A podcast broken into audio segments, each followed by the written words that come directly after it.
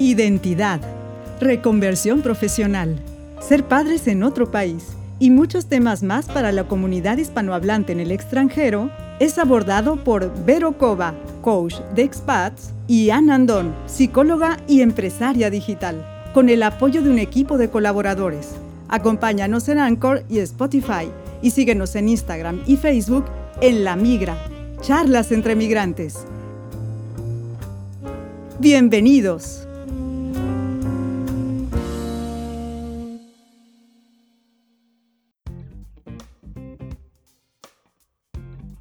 ¿Qué tal? Hoy vamos a platicar de un tema que tal vez pueda sonar un poco raro, pero que cuando empecemos a explicar, mi compañera Ana y yo, lo que significa estrés aculturativo, muchos de los que nos están escuchando en este momento se van a sentir identificados porque de alguna o de otra manera o en diferentes niveles, creo yo, Ana, todos lo hemos vivido, todos los que estamos expatriados, todos los que vivimos en una cultura diferente. Así que de eso platicaremos hoy y le doy la bienvenida a Ana Andón, psicóloga de esta emisión. ¿Cómo estás, Ana? Hola, Vero, ¿cómo estás? Ya nos tocaba un episodio para nosotras dos solitas porque hemos tenido, gracias a Dios, muchísimos invitados. Pues sí, hoy nos vamos a poner un poquito más académicos, ¿cómo ves? Yo veo muy bien porque creo que en la medida de que hablemos de estos temas que tienen que ver con las emociones, con el proceso que vivimos cuando estamos lejos de nuestra tierra, hacemos sentir a las personas y nos sentimos nosotras mismas más acompañadas, nos damos cuenta que no somos las únicas, los únicos que vivimos estas experiencias y eso nos permite sentirnos mejor, entre otras cosas. Así es, saber que no somos los únicos que nos sentimos de pronto tristes, que nos sentimos desarraigados, que sentimos que ya no somos esa persona que recordamos, que ya no nos identificamos, que realmente hay una sensación como de estar en el limbo, ¿no? Ahí en el Banjala, como le llaman, depende de sus creencias. Es realmente una, una situación desagradable por algunos momentos. Sí. Esta parte de la culturación, tal cual, ¿qué quiere decir? Ajá. A ver, ¿quiénes inventaron o quiénes sacaron esta cosa de la culturación? La sacaron desde 1936. Ok. Eran Redfield, Linton y Herkovitz. Son tres investigadores. La culturación nos habla de estos cambios que son sucesivos a través de nuestra migración. Si de por sí sabemos que estando en nuestros países de origen también pasamos por muchos cambios, sí. pero obviamente no son evidentes porque estamos dentro de todo este círculo de seguridad, nuestra cultura, nuestra lengua, nuestra familia. Pero estando fuera, cada cambio que vamos teniendo resulta mucho más evidente y yo creo que se han dado cuenta que muchas veces a través de todas estas personas que han participado, que pues nos ofrecen parte de su vida, es lo que vamos escuchando, cómo llegaron sí. y cómo fueron dando cambios hasta convertirse en las personas que son ahora y sin embargo se identifican ya con una parte que es ahí sí ya veríamos estos ejemplos de aculturación de cómo se fue dando esta amalgama sin rechazar nuestra cultura original y aceptando muchas de estas nuevas formas, estilos de vida, formas de pensar y se fue haciendo una amalgama entre las dos, Vero. Es decir, la aculturación tiene que ver con todas las tradiciones, todas las costumbres que tú vas adquiriendo cuando vives en otra cultura, cuando vives en un país en el que no se festejan las mismas fiestas, en el que no hay la misma lengua, tal vez la misma religión, en la que las costumbres son diferentes. Cuando tú vas adquiriendo poco a poco estas características, estás en un proceso de aculturación. ¿A eso se refiere? A eso se refiere. Si te das cuenta, Vero, si hay muchas festividades que se parecen sí. o que están en las mismas fechas. El ejemplo que nosotras vivimos aquí, ¿no? Nosotras festejamos nuestro Día de Muertos. En México. Ajá. Y aquí lo que festejan es a todos los santos o la Toussaint. Sí.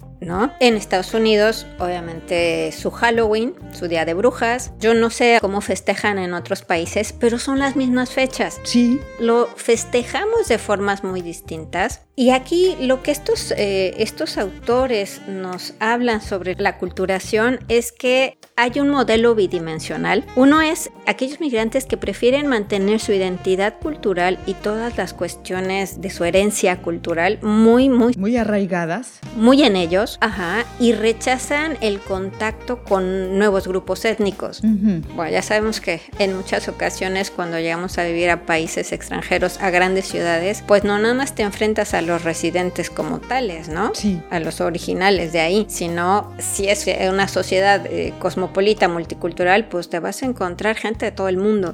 Entonces es esta parte de rechazar cualquier contacto con nosotros. Ya. Y te quedas muy encerrado en lo tuyo. O por el otro lado los migrantes que tienen esta preferencia por estar en contacto con estos nuevos grupos, no nada más por los autóctonos, digamos, sino también por todos estos grupos culturales que puedas encontrar. Entonces, hay este modelo, ¿no? Aquellos que se quedan mucho en ellos y que se aferran a esa identidad cultural, pero no permiten esta interacción con los demás. Entonces, ahí viene esta parte del aislamiento, de la discriminación, de la no disposición a aprender de los otros y obviamente va a costar mucho más trabajo Claro. Oye, y sobre todo en el momento histórico en el que nos encontramos, porque tal vez hace 25 años que no existía toda la tecnología que tenemos el día de hoy y que, por ejemplo, a nosotras nos permite hacer este episodio y conectarnos con muchísimas personas en diferentes partes del mundo, pues en esa época en la que esto no existía, era más fácil o más simple permanecer en tu nicho, en tu zona de confort, no aprender la otra lengua, no interactuar con nativos o con personas de otras culturas, pero hoy la cultura se está convirtiendo en algo muy universal, es decir, cada grupo, cada país, cada comunidad tiene sus costumbres, sus características, su, historia, pero también estamos cada vez más cerca del resto del mundo con la globalización. Entonces, aún así, hay personas que se pueden querer resistir a integrarse o a vivir la experiencia de identificarse con otras culturas y debe ser difícil en este momento hacer eso, ¿no? Pues justamente de ahí viene esta parte de lo que es la integración a una nueva sociedad, a un nuevo mundo Claro pudiéramos decirlo, pero estas dos dimensiones que te hablaba sobre la culturación nos da lugar a lo que es la integración, la asimilación, la separación y la marginación. Entonces, esto va a depender de cómo cada individuo tiene esta preferencia por eh, convivir o tener acceso o abrirse esta puerta oportunidad a estos nuevos grupos o simplemente se retrae, pero no quiere ni tener contacto con su grupo de conacionales ni con ningún otro grupo. Entonces viene todo este aislamiento. ¿Y cómo evitarlo? Sí, claro. O sea, tienes acceso al teléfono, tienes acceso al internet, porque sabemos que a una televisión, a un radio, una persona menos que de verdad sea un ermitaño completamente, pues se va a ir al, al, bosque o a la selva o no sé a dónde y va a vivir completamente aislado, sin agua, sin luz. O sea, sabemos que sí los hay. Claro, pero ellos no nos escuchan.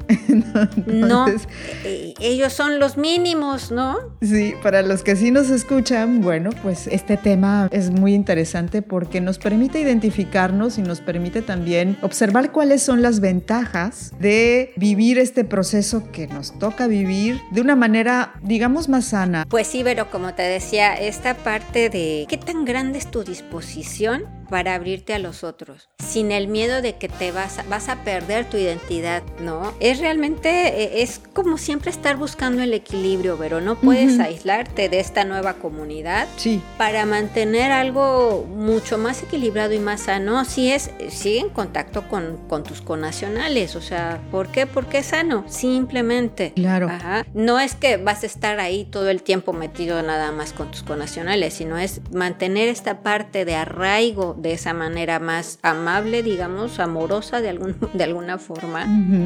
Pero por el otro también te das la oportunidad de estar conviviendo con todas estas nuevas culturas, nuevas tradiciones, eh, tratar de entender, es perder este miedo a los otros, ¿no? Yo creo, Ana, que además eso te enriquece, así como tu aportación desde tu cultura enriquece al lugar en el que tú estás. El tener contacto mínimo tampoco es que te reconviertas en, a una religión o mucho menos, claro, si tú lo deseas es bienvenido, pues por supuesto. Es tu libertad. Pero nos referimos al hecho de, no sé, yo te digo, en, en mi caso, vivir en París a mí me ha abierto desde el punto de vista gastronómico a muchas culturas. Yo en mi vida, en mi otra vida en México, muy difícilmente iba a un restaurante de comida china o libanesa o coreana africana. o hasta africana de cualquier parte de África. Y aquí hay esta posibilidad y yo la he vivido. Me solté y dije, sí, hay que probarlo. Claro, no dejo de ir de vez en cuando, cuando me es posible, a los restaurantes de comida mexicana que aquí en París tenemos la fortuna de que hay muchos y son muy buenos.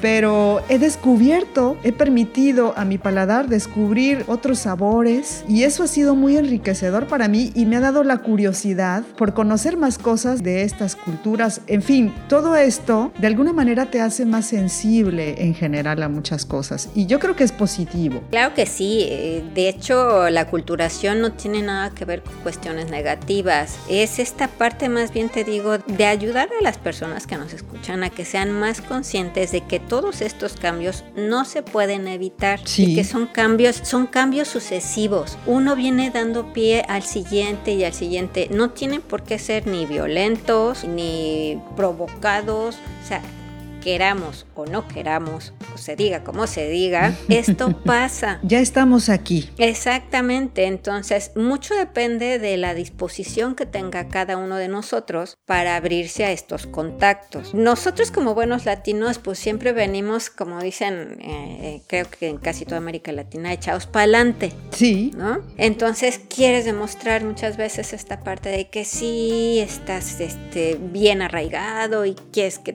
a dar a conocer tu mejor, lo mejor de la cultura y todo esto, o por el otro lado, vienes a tratar de ocultarte, que nadie sepa, Uy. que nadie te vea, a querer ser invisible, pero no se puede evitar y menos teniendo que enfrentarte a buscar un trabajo.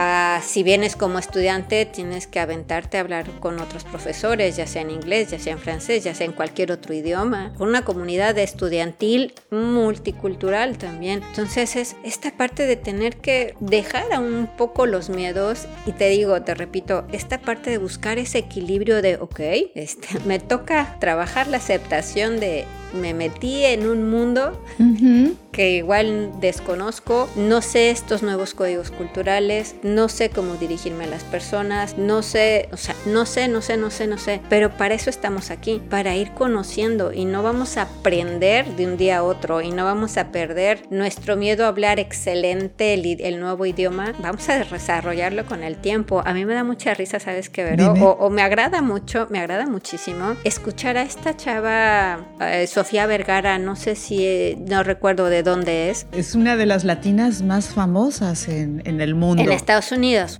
Y, y cómo es que ella utiliza este, su entonación y lo remarca Su muchísimo. acento. Ajá, tanto que eso le ha dado el éxito a nivel mundial en, en las partes donde ella trabaja, que es la, la- el, el business show, ¿no? Son oportunidades que muchas veces por miedo no sabemos desarrollar, pero que sin embargo puede salir algo muy, muy, muy bueno. Y es cuestión de aprender, de trabajar en uno y pues de aceptar sobre todo, aceptación de, de con todo y mis miedos, no es dejarlos a un lado ni olvidarme de ellos, es con todo y ellos voy a, a buscar todos los elementos para llevar a cabo mi proyecto migratorio pues a la mejor meta. Ok, entonces ya nos queda claro a qué se refiere la culturación. Y nuestro tema de hoy, Ana, es el estrés aculturativo, es decir, cómo el vivir este proceso en el que tú intentas integrarte o no a esta nueva cultura te provoca estrés porque tal vez tienes que hacer concesiones, tal vez tienes que dejar de hacer cosas que tú hacías en tu país de origen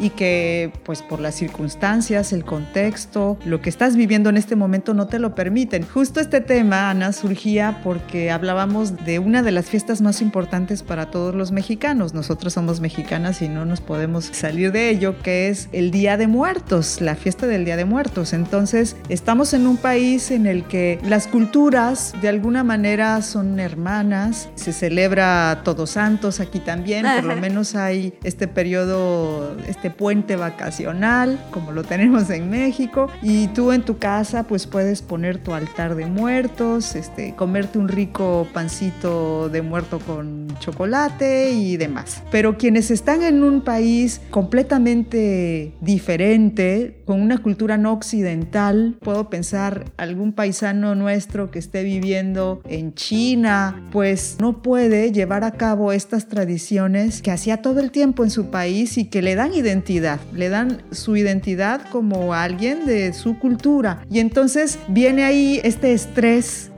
que le provoca el hecho de pensar que va a perder su identidad o que simplemente, no sé, pienso en algo mucho más, más simple, más burdo, que tu pareja que es de otra cultura no entiende por qué tienes que poner calaveritas en tu altar, ¿no? Y que te diga, ay no, eso, eso es de, del diablo o, o, eso está feo o, o, no lo consigues, ¿no? Y entonces viene este proceso o viene esta sensación de, pues, de estrés. Vaya, es que el estrés aculturativo no nada más es esta parte de no poder seguir tus tradiciones. Hay que ver la cuestión económica. Si estás solo acompañado, si tu familia en tu país de origen le está pasando bien, si las personas que están, que habitan en el mismo espacio que tú, tus vecinos, pues son gente amable. Entonces, todos sabemos que el estrés que cada uno de nosotros pasamos por migrar es muy alto.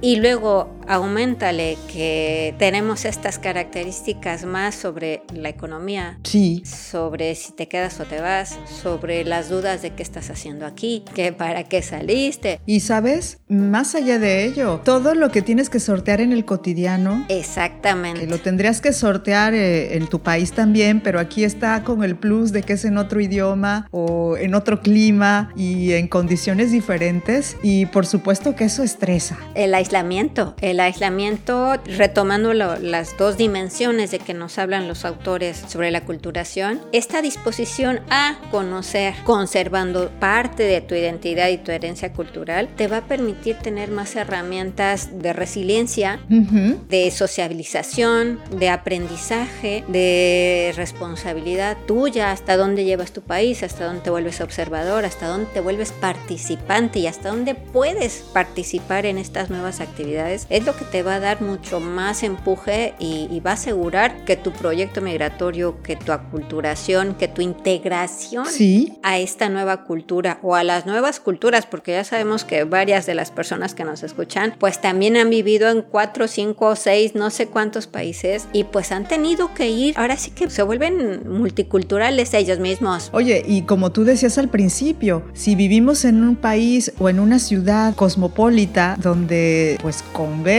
conviven muchas culturas, también eso te pega y también tienes que adaptarte a todo ello, ¿no? Uh -huh. Yo donde vivía antes, en región de París, la mayoría de mis vecinos eran de origen africano y por supuesto que eso crea una atmósfera. Tú eras la blanquita del... del... no, mi marido y mi hija.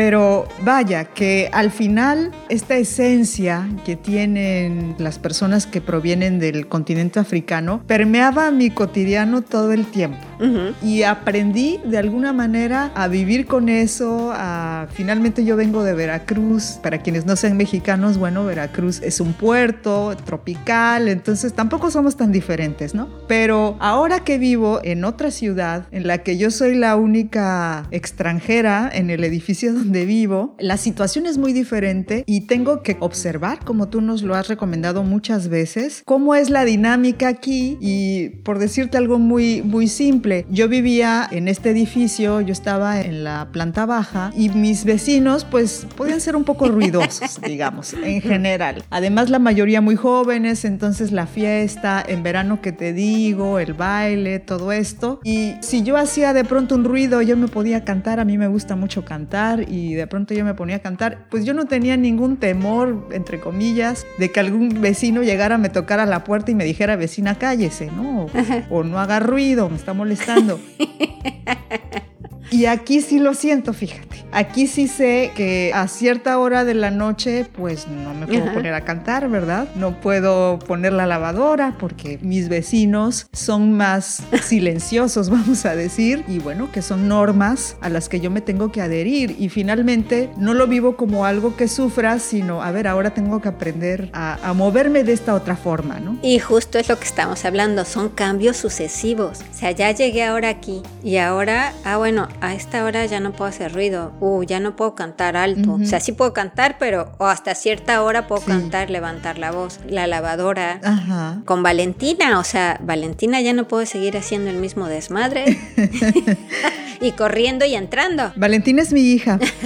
Tiene seis años y sí. Y es una bala la muchachilla. Un poquito, sí. Entonces, yo quiero entender, Ana, que digamos que lo que nos conviene más a nosotros, porque de que vamos a vivir esta situación de estrés aculturativo, la vamos a vivir, es buscar un término medio. El equilibrio. Es buscar el equilibrio y estar conscientes de que vamos a integrar a nuestra forma de ver la vida, a nuestra forma de ser, muchos elementos que forman parte de estas nuevas culturas a las que nos enfrentamos y que por otro lado no podemos desprendernos de esa esencia. En un episodio anterior entrevistaba yo a José Miguel, un amigo español, que me pareció muy interesante todo lo que nos dijo y entre otras cosas él comentaba, yo creo, después de haber vivido en muchos países, que es el caso de él, que al final tu esencia como persona, los valores que tú traes desde pequeño, cuando tú te formas, cuando se forma tu identidad, pues siempre van a estar ahí, pero vas adquiriendo nuevos aprendizajes de este intercambio, de este vivir, de este crecer, de este ser una persona que evoluciona y todo eso se queda dentro de ti y todo puede convivir de una buena manera en conjunto. Sí, estas nuevas costumbres, ¿te acuerdas, Pero Que muchas veces les he, les he dicho que si llegamos a estos nuevos países actuando, pensando y sintiendo como mexicanos, como bolivianos, como peruanos, o sea, o sea, con todo ese bagaje cultural llegamos y queremos repetirlo en el nuevo país de origen, no va a funcionar. Y no es porque sea malo, sino no es funcional. Lo que siempre les he sugerido es, hay que hacer un espacio, poner muchas de estas cosas eh, culturales en la caja más hermosa, en un cofre de oro, y dejarlas a un ladito, porque las vamos a volver a usar. Y no se trata de rechazar o de desprendernos completamente de ellas, es tomarlas con mucho amor, ponerlas en un lugar súper, súper especial, porque cada vez que haya la oportunidad de regresar a nuestros lugares de origen, los vamos a volver a usar, porque allá siguen siendo funcionales. Claro, y también cuando convives con tus compatriotas, con nacional, con tus paisanos. Es que es curioso, Vero, porque intentas seguir repitiendo los mismos patrones, pero sin embargo también tus connacionales, tus paisanos, también ya tienen este proceso de cultura entonces también, también vas tomando estas nuevas costumbres. O sea, ya sabemos por lo menos aquí en Francia que muchas veces cuando vas a ver a tus conacionales, pues ya es como con los franceses, tampoco bailas. Muchas veces es realmente ir al convivio y a comer, pero ya no hay tanto baile. Como cuando en México sabes que vas a ver a tus, a tus amigas o a tus amigos y vas a bailar. Y yo agregaría, Ana, lo que dices, no es simplemente que tu grupo de connacionales adquiera las costumbres o la forma de ser de, los locales, sino que desde su ser mexicano, peruano, boliviano, argentino, integran eso al país en el que están. Entonces, aquí somos las mexicanas de París y tenemos un perfil por las condiciones de clima y sociales y de las leyes y de todo lo que nos toca vivir. Entonces, tampoco somos como los franceses, somos las mexicanas o los mexicanos en Francia. Exactamente. Entonces, esta parte de aceptación de que con todo y estos cambios no podemos evitar cambiar y son cambios sucesivos, no son violentos, es poco a poco, solo que como suceden de pronto tan despacio, no nos damos cuenta, hasta que viene algo que es muy violento y nos obliga a cambiar de esa manera, pero también es, fue, fue por tanta resistencia a aceptar estos cambios, ¿no? Nos resistimos de pronto tanto que pues sí, sí, al final sí duele. La sugerencia Vero, sería, hay que ir aceptando estos cambios. Sí. No se aíslen, no solo quieran convivir con sus connacionales, no se trata ni de rechazar, ni de ser, eh, como decimos en México, malinchistas, ni de, pues prácticamente darle la espalda a la cultura. Por supuesto que no no? Busquen el equilibrio, busquen el equilibrio. Hay mucha riqueza en cada una de nuestras culturas que funcionaría muy bien en esta sociedad o en las sociedades en las que ustedes llegan. Pero primero observen, vean qué hay en esa sociedad, cómo pueden intervenir y háganlo de manera más pensada, no tanto con la emoción por delante, porque generalmente en estas, pues en estos países las emociones se manejan de maneras distintas, ¿no? Cuando uno llega muy a la latina, pues no nos van a entender y puede ser hasta violento para las otras personas que lleguemos con esta emoción tan arriba. Y no olvidemos que no estamos solos, que no solo nos pasa a nosotros, que le pasa a todos los que cambian. Yo ya no digo de país, Ana, de ciudad. En un país como el nuestro, por ejemplo, si vives en el sur y te vas al norte, como le pasó a muchos amigos míos después de la universidad, pues también te pega todo esto porque hay otras costumbres, otra alimentación, otra forma de ver la vida igual. Ana, pues un placer como siempre y antes de despedirnos me gustaría recordarle a quienes nos están escuchando que pueden estar en contacto con nosotros a través de nuestro correo electrónico que es lamigraparis.gmail.com Les agradecemos a todas las personas que nos han enviado correos, ya saben que por ahí también eh, respondemos, pero también recordarles que pues bueno, la dinámica de esta segunda temporada es distinta, que cada dos sábados tenemos episodios eh, del podcast podcast nuevo, pero que también cada dos sábados tenemos actividades, una contigo y una conmigo, masterclass como les dicen, sobre emociones. Tú presentas videos de entrevistados que has tenido, que vas a tener a, lo largo del año y a lo largo del mundo. Pues bueno, Berito, invitarlos a que estén muy, muy pendientes tanto de los episodios nuevos eh, del podcast como de las actividades en la página de Facebook. Por supuesto, y que nos sigan en nuestra fanpage, La Migra Charlas entre Migrantes, y ahí estamos con mucho gusto. Nos despedimos, que la pasen muy bien, muchas gracias y hasta la próxima. Un beso donde quieran que estén. Besos, Vero. Chao.